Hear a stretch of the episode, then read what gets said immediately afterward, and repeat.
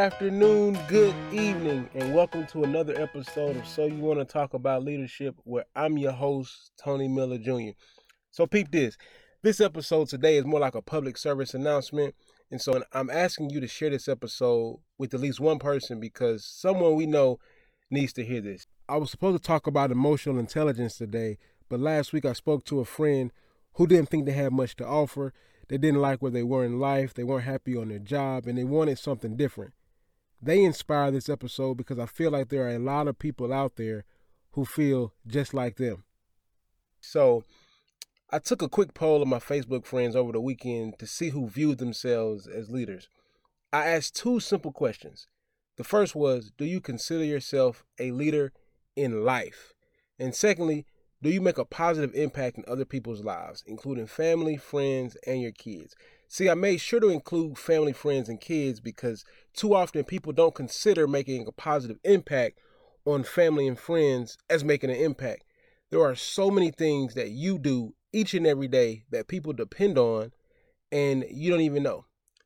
For example, so my son, whenever he my wife picks him up from daycare, whenever she puts him in his car seat, he goes straight to the cup holder because he's gotten so used to a snack being there when she picks him up. And so as a result, granted, it's not life or death, but my son Trey knows that mommy usually has a snack here for me when she picks me up. And that's just something little that she does and how she makes a small impact in our son's lives. So back to my poll of my Facebook friends. So I looked at the data and about 13% of the people answered no to the first question, which was did they consider themselves a leader in life? However, everybody, 100% of the respondents, said that they positively impact people's lives. Now, of course, I'm looking at the data and I see a bit of cognitive dissonance in the responses of those 13%. They say they make positive impacts, but they don't see themselves as leaders. And see, that again is why I started this podcast to redefine leadership so you can see yourself as a leader. So, hear me when I say this you are a leader. You are a leader. Okay, so you're not a CEO, a VP, a manager, entrepreneur, or a venture capitalist. But guess what?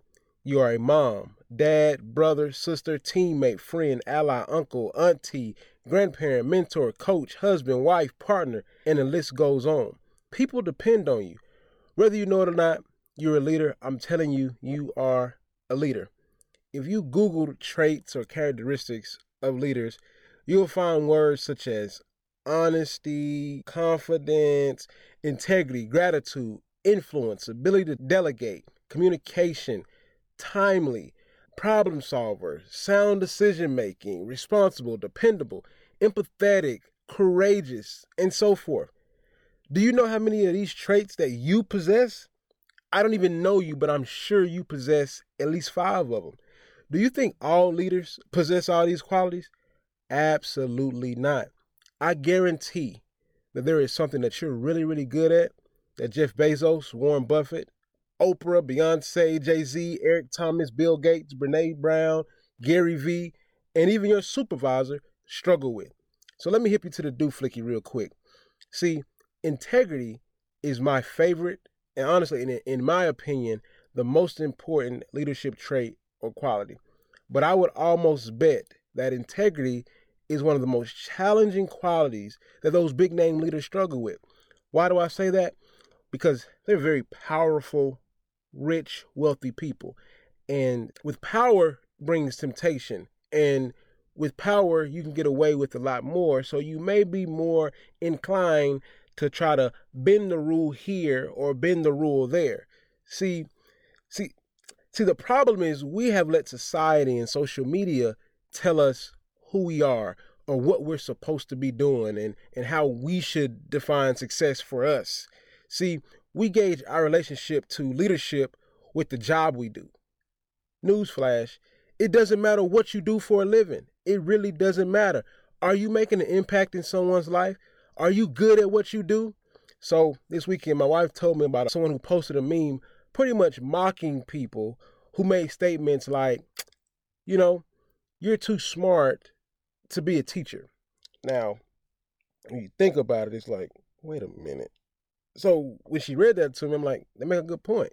And when you think about it, do you really want your kids taught by a dumb person? Like, that just makes no sense. However, it's those illogical and insensitive comments that discourage great people from teaching our kids because society they don't view teaching K through 12 as the critical, life-changing and impactful profession that it is.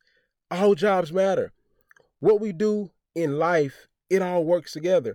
It's kind of like in football. The quarterback and the running backs, they may get all the praise, all the stats and things like that.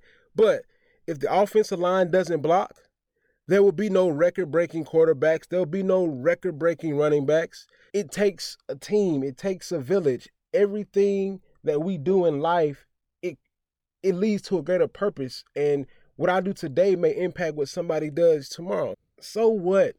You flip burgers. You know how many mouths you're feeding? That's impact.